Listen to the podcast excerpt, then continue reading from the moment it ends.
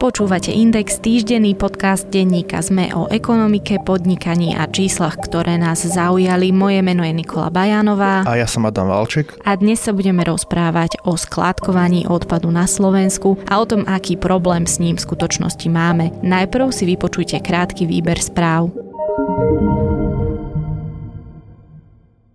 Vláda spustí masívnejšie dotácie na kúpu elektromobilov. Preplatí 25% kúpnej ceny auta na elektrický pohon. A kupujúci navyše vyradí z evidencie vozidel staršie auto so spaľovacím motorom získa dotáciu až 45%. Pri elektromobile za 25 tisíc eur môže byť teda výška dotácie až 9 tisíc eur.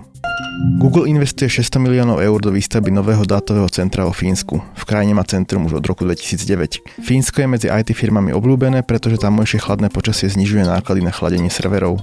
Do roku 2022 by mali mať aj deti do 15 rokov občiansky preukaz, bude však bez fotografie. Dôvodom je, aby sa aj deti dokázali prihlásiť do elektronického zdravotníctva a bez čipového dokladu im to nepôjde. Na požiadanie bude môcť byť na doklade pre deti fotka, aby sa dal použiť na miesto pasu pri cestovaní v rámci únie. Európska komisia prijala nové celoeurópske pravidlá pre prevádzku dronov. Platiť budú od budúceho roka aj pre amatérov. Nevyhnutná bude registrácia na dopravnom úrade a pridelenie jedinečného identifikátora dronu, akási obdoba EČV aut. Samotná prevádzka menších dronov amatérmi však nebude podliehať povoleniu, tak ako doteraz. Hypotéky budú od vylamenie dostupné, obmedzí sa množstvo úverov vo výške 80 až 90% hodnoty nehnuteľnosti. 100% hypotéky sa už vôbec neposkytujú. Viac podobných správ nájdete na webe sme.sk.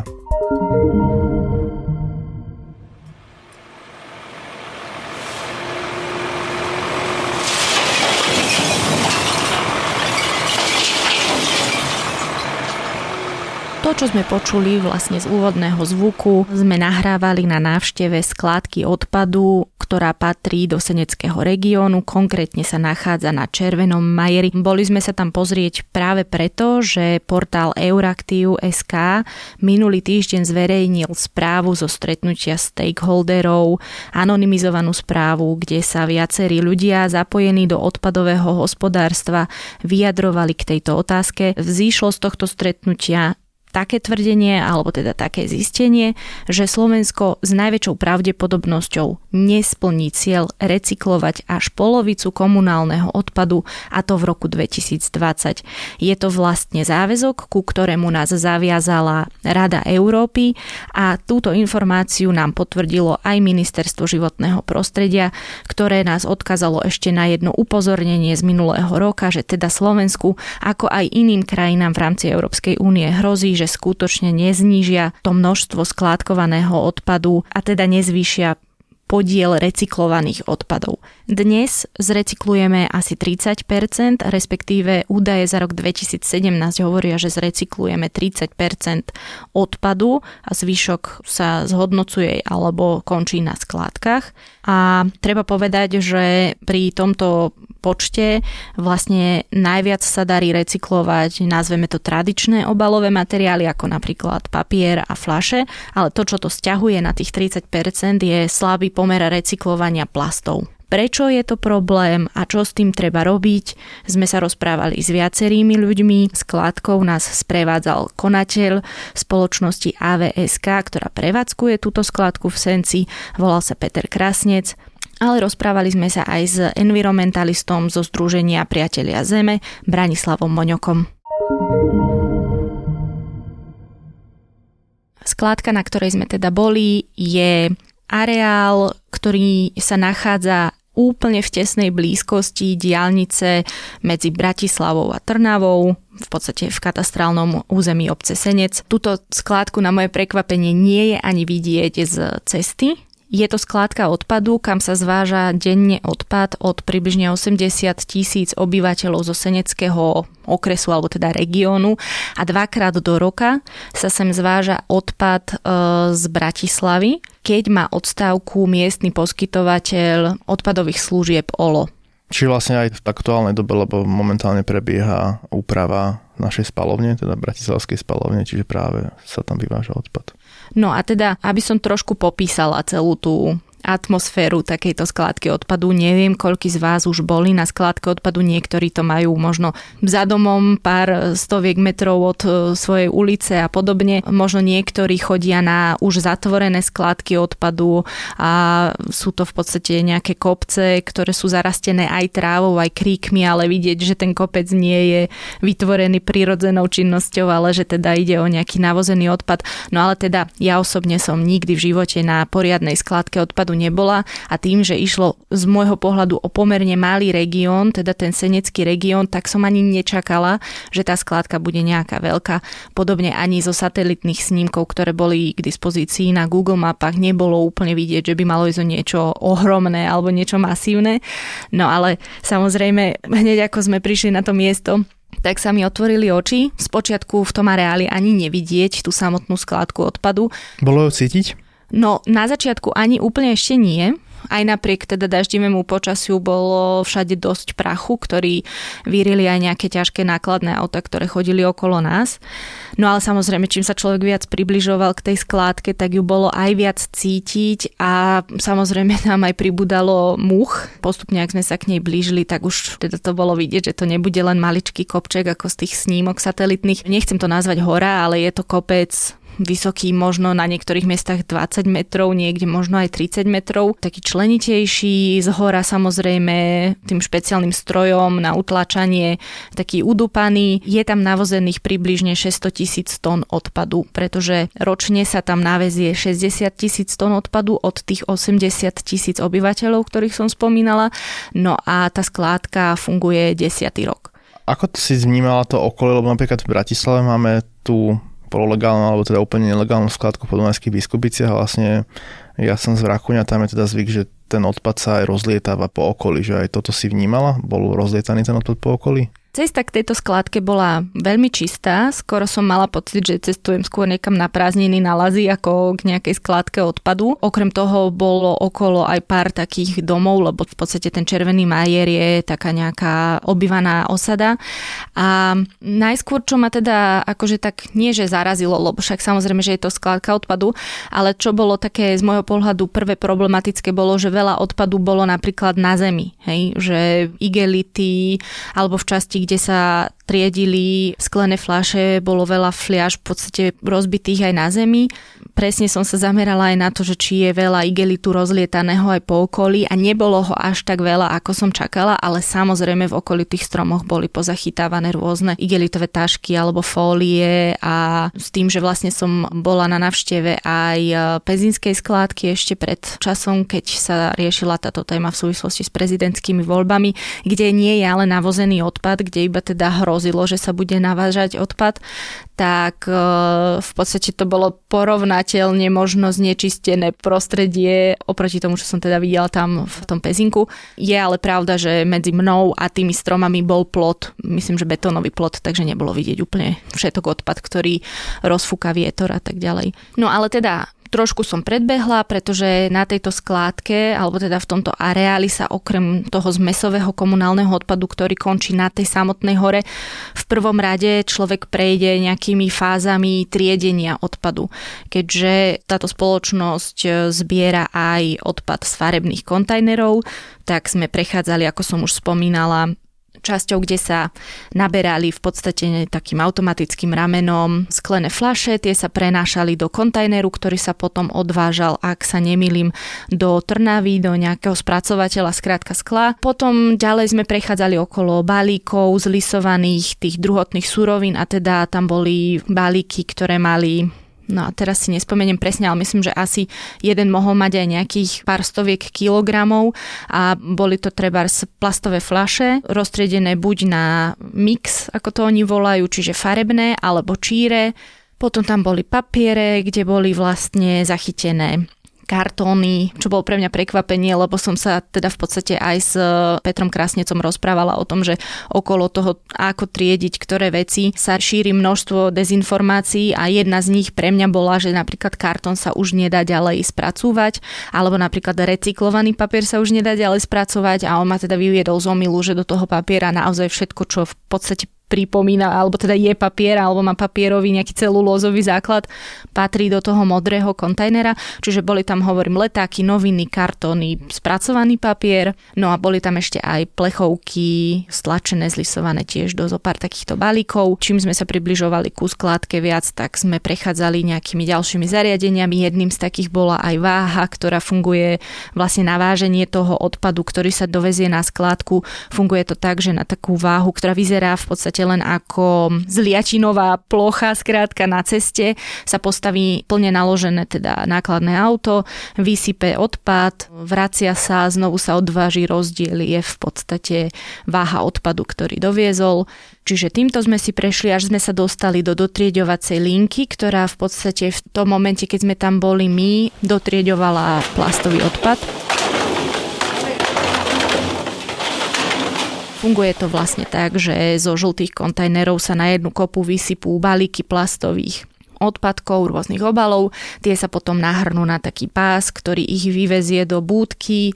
V tej búdke v tomto momente bolo 11 žien, jeden muž stáli okolo toho dotrieďovacieho pásu a každá vedela, čo má z toho pásu vytiahnuť. Boli tam samozrejme kopy tých odpadkov. Prvé štyri e, ženy triedili PET fľaše, potom ďalej sa dotrieďovali fólie, plechovky, nejaké kartonové balíky s nápojov a v podstate zvýšok, ktorý už nebol triediteľný, čiže treba z nejaké zdrapy alebo nejaké kombinované obaly, k čomu by som sa teda asi tiež ešte dostala v tomto podcaste, lebo je to veľký problém, tak tie končili nakoniec v ďalšej nádobe a ďalej sa spracovali energeticky napríklad na spálovanie ako nejaké alternatívne palivo v treba pezinských cementárniach, kam sa teda odvážajú balíky takéhoto nezrecyklovateľného materiálu na spalovanie. Čo vlastne hovorí, lebo to je taká jedinečná príležitosť hovoriť s prevádzkovateľom legálnej skládky, ako oni vlastne vnímajú naše medzinárodné záväzky a čo je podľa nich dôvodom, že ich nestihneme splniť? No konkrétne Peter Krasnec hovoril, že on by strašne chcel veriť, že to stihneme splniť tých 50% do roku 2020, ale že teda radšej bude skeptický. A samozrejme, už to netvrdí len on, hovoria to viacerí, hovorím, potvrdilo to aj ministerstvo životného prostredia. Celá táto debata rušenia skládok sa môže javiť ako jednoduchý problém, ale v skutočnosti ide o dosť zložitý problém, pretože napríklad Peter Krasnec hovorí, že ak by sme chceli skončiť so skládkami, čo teda do nejakého roku 2030 alebo 35 sa má v podstate znížiť ten podiel, ktorý na nich končí až na 30%, tak e, na to, aby sme to dosiahli, potrebujeme mať účinné alternatívy k tomu, čo robiť. Hej? Ďalší z tých dôvodov, prečo sa to nedarí, je ten, že ľudia naozaj netriedia ten odpad tak, ako by mali. Hej? Ja sa k tomu aj dostanem, videli sme to na tej skládke, tá nás ešte teda čaká. No a oni e, v podstate, nepoviem, že stoja proti sebe, akoby skládkari a ja neviem, iné subjekty, ale napríklad, keď som sa rozprávala s spomínaným Branislavom Moňokom zo Združenia Priatelia Zeme, tak vlastne on zase hovorí, že veď skladkári v tom majú aj svoje záujmy. Sú to veľké peniaze, pretože za tonu odpadu dovezeného na skladku sa dneska platí od 7 do 17 eur v obciach. Závisí to od miery toho vytriedenia odpadu a tam ešte nie sú poplatky prevádzkovateľa skládky, ktoré môžu byť aj 30 eur za tonu. Len ja som sa presne pýtala Petra Krásneca na to, že veď je to váš biznis, prečo ste vy taký podporovateľ rušenia skládok. On mi na to povedal jednoducho, že akože my sme medzinárodná firma a nám rušenie skládok akože biznis nie pretože vždy tu bude potrebný nejaký systém na to zhodnocovanie a spracovanie. To je jedna vec, ale treba povedať ako objektívne, že vlastne aj keby sme uzavreli v tomto momente akúkoľvek skládku, tak práca na nej sa nekončí, lebo ju bude treba rekultivovať a vlastne odbremeniť tie ekologické záťaže, ktoré tam nastali. Čiže predpokladám je, že možno 10-15 rokov bude trvať e, rekultivovať to miesto poriadne? No hlavne prevádzkovateľ skládky musí 30 rokov po uzatvorení skládky minimálne monitorovať tú skládku a verím tomu, že pri 600 tisíc tónach to asi nie je len robota pre jedného brigádnika. Hej, je to jednoducho zložitý komplex činností, ako vlastne skládkári vnímajú to posledné zvyšovanie skládkovného, že aký bude mať vplyv na nás teda na domácnosti? V podstate asi každý, s kým som sa o tomto rozprávala, povedal, že tie peniaze sú to, na čo Slováci najviac počúvajú.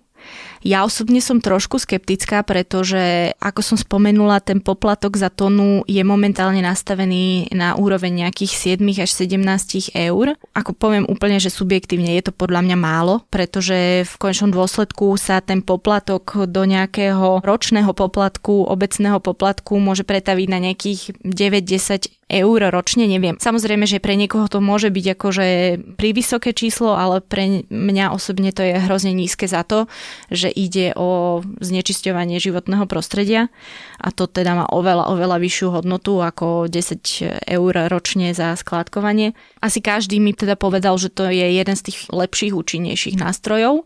Druhá vec je, že to nie je jediný spôsob, ako s tým celým e, bojovať a teda to prizvukoval či už Peter Krasnec alebo Branislav Moňo. Čiže ale ak to správne chápem, tak vlastne oni hovoria, ten skládkar, že vlastne to splnenie tých cieľov ani nie tak na ňom, ako na nejakých iných verejných inštitúciách, ktoré majú motivovať ľudí v tvorení odpadu, ktorý k ním prichádza. No oni hovoria práve, že, že to je hlavne na tých ľuďoch. Čo je napríklad zaujímavé, alebo respektíve čo ma v tom celom dosť zaujalo, bolo, že s Branislavom Moňokom som sa rozprávala o tom, že jedna vec je, ľudia sú leniví, akože úplne bez hamby to poviem, ľudia sú leniví, nie sú ochotní separovať doma ten odpad. Druhá vec je, že my sa veľmi sústredíme napríklad na tie plasty, ktoré sú akože momentálne témou asi číslo 1, čo sa týka odpadového hospodárstva.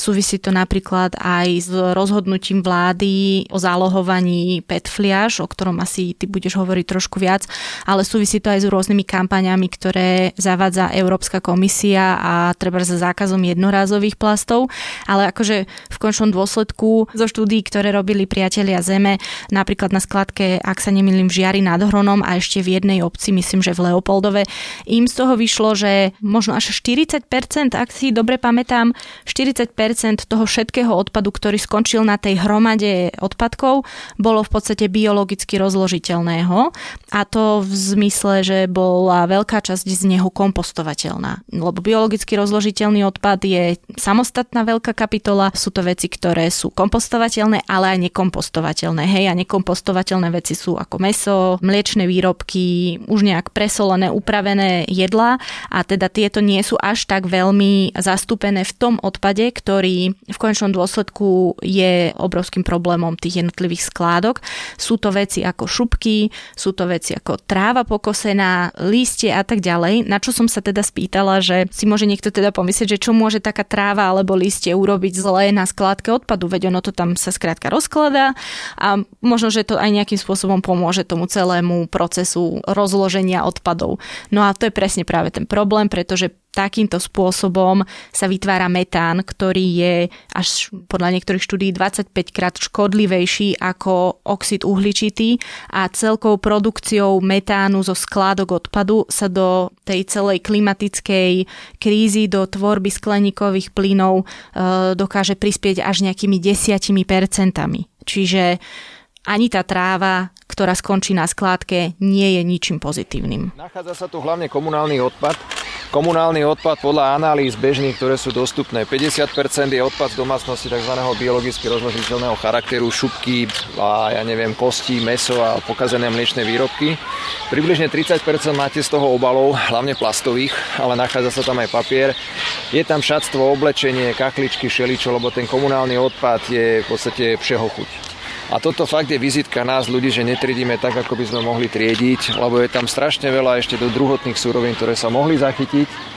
Len keď sú raz kontaminované iným typom odpadu, tak bohužiaľ už nie je možné ten odpad ďalej recyklovať. V podstate teda, ak by som mala pokračovať v tom príbehu, dostali sme sa na úpetie tej odpadkovej hory Samozrejme, hovorím obrovské množstvo múch, jemný alebo teda stredne jemný zápach, lebo musím povedať, že nebol až taký hrozný, ako som čakala, že bude, ale akože predpokladám, že to bolo aj tým, že nebolo úplne teplo, Samozrejme na zemi sa válalo kopec odpadu, lebo však zo skladky sa to trošičku rozsýpa a tak ďalej. A tu sa dalo veľmi pekne analyzovať, čo všetko končí na tej skládke. Jedna vec je teda, čo mi hovoril Branislav Moňok z ich štúdií, že tam je väčšina toho biologicky rozložiteľného odpadu, ale čo sme videli v Senci, tak e, absolútne majoritné zastúpenie tam mali veci, ktoré, toto je vyslovene, že subjektívny pohľad, hej, iba zrakom sme to vedeli ako keby zanalizovať, ale bolo tam abnormálne množstvo plastov a takých, ktoré pokojne mohli skončiť v žltých kontajneroch. Boli to najrôznejšie plastové flaše z nápojov, jogurtových nápojov. Boli to obaly, ktoré ani neboli tvorené viacerými druhmi obalového materiálu. Jednoducho Neviem to vyčísliť. Peter Krasnec nám hovoril, že z ich pohľadu by to teda mohlo byť až 40% všetkého, čo na tej skládke bolo. Sú veci, ktoré pokojne mohli skončiť v tých farebných kontajneroch. No ale samozrejme boli tam aj veci, ktoré tam vôbec nemali čo robiť a teraz nemyslím len v zmysle recyklácie alebo teda separovania, ale boli tam aj pneumatiky vyhodené, ktoré sa dokonca do tých kontajnerov ani vyhadzovať nesmú.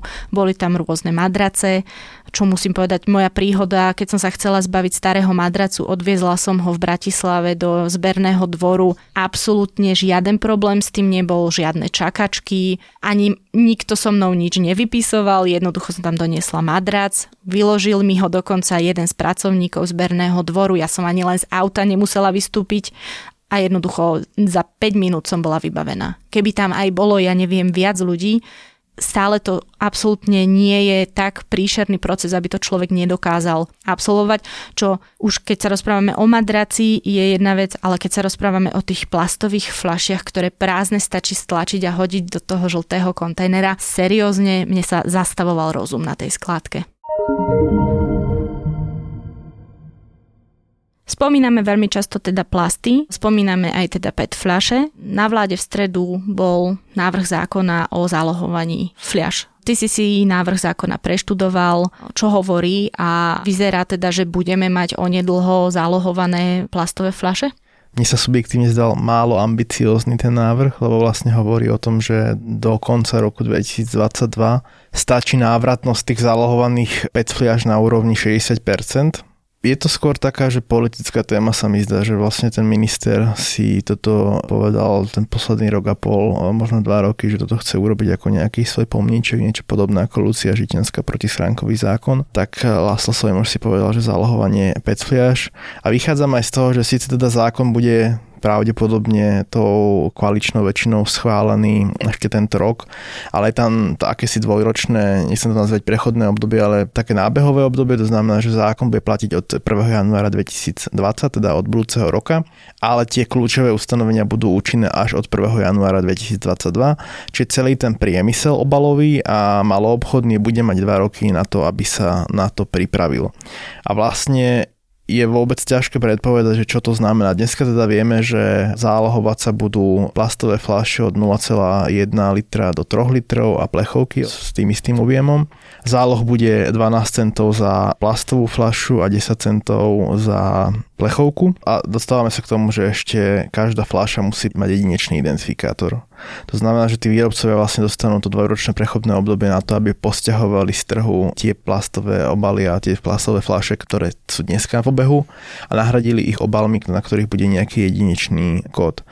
Čo je zaujímavé, lebo zdá sa, že nebude stačiť mať ten jedinečný kód na etikete, ale on bude musieť byť nejakým spôsobom na tej samotnej fláši. Výrobcovia už avizujú, že im to samozrejme zvýši náklady, pre nás by to malo znamenať to, že každá fľaša, ktorá bude v obehu, bude v zásade vystupovateľná, čiže aj fľaša, ktorú niekto odhodí a bude na nej zachovaný ten kód, tak bude vystupovateľná, že kto ju kedy predal. A bude to mať za následok podľa mňa to, že ovplyvní to aj náš sídliskový život, musím povedať, lebo teda to zatiaľ nikto o tom nehovorí, že vlastne a čo sa stane so žltými kontajnermi, lebo dneska platí, že my vlastne neplatíme za tú separáciu, to nám platia aj tí výrobcovia obalov, toto sa zmení. Otázka je, že kto vôbec bude dávať e, do žltých kontajnerov 5 fľaše, ak za nich zaplatí 12 centov za kus. Lebo bavíme sa teda o tom, že vlastne basa kofoli e, nás vyjde 72 centov navyše, čo je vlastne hodnota 7 flaše v akcii v Kauflande, hej, akciová kofola stojí 65 centov v Kauflande, čiže niekto záloh zaplatí ako keby si kúpil ďalšiu flašu tej kofoly Ďalšia otázka je, že ako to bude zarátané v cene. To znamená, že zákon hovorí, že musí byť cena zálohu oddelená a musí byť na etikete napísané, že taká je cena produktu a taká je cena zálohu. Ale mňa pred nahrávaním napadlo, my tu máme vlastne automaty na Coca-Colu, kde Coca-Cola stojí pol litrová 90 centov. A vlastne keď si pozriete automaty, tak zvyčajne ten produkt v automate stojí buď cenu zaokrúhlenú na desatinné miesto, alebo na celých 5 centov pretože málo ktorý automat e, nie že dokáže, ale chce vydávať jednocentovky alebo dvojcentovky, lebo je to náročnejšie. Čiže ja si myslím, že to povedie aj k určitému zdražovaniu. To znamená, že ak dneska Coca-Cola pol litrova stojí v automate 90 centov, tak so zálohom nebude stať euro 2 centy, ale bude stať minimálne euro 5 centov, aby ten automat dokázal to sprocesovať, prípadne bude stať euro 10 centov, ak ten automat nedokáže vydať 5 centovku. No a to isté sa podľa mňa stane v malom obchode, že môžu niektoré produkty prirodzene zraz. Pri tých plechovkách je tá hodnota zálohu 10 centov, čiže tam s tým podľa mňa predajcovia budú kalkulovať oveľa jednoduchšie.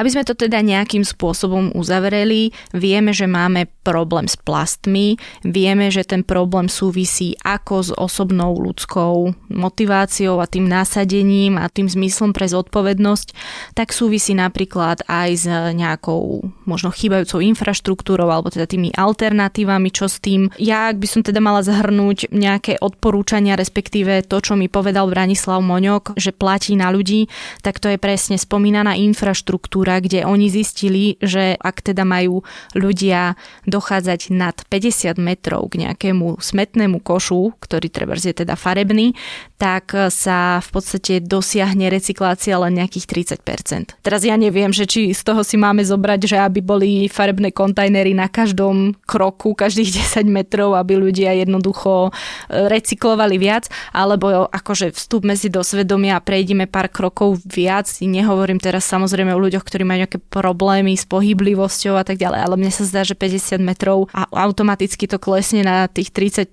čo je slovenský priemer, je veľmi žalostné číslo. To je jedna vec, ale druhá vec je, že mňa by zaujímali nejaké behaviorálne analýzy, ako prinútiť ľudí naozaj svedomito to triediť, lebo tak ako existuje stránka, že parkujem ako debil, tak by sa podľa mňa oplatilo založiť stránku, že separujem ako debil, lebo v plaste máme papier alebo zvyšky potravín. Úplne tragédia je, že keď vidím v komunále plast alebo papier a vice versa. Je to proste e, pomiešané a vlastne s tou istou demotiváciou vlastne neriešime u nás na sídlisku, že komunitný kompostér, lebo my máme vlastný kompostér doma, ale je veľká bola, že keby sme mali komunitný kompostér, tak ľudia tam vlastne naháču napríklad že meso alebo varené jedla, zvyšky z varených jedál a tam je naozaj vlastne riziko toho znehodnotenia kompostu.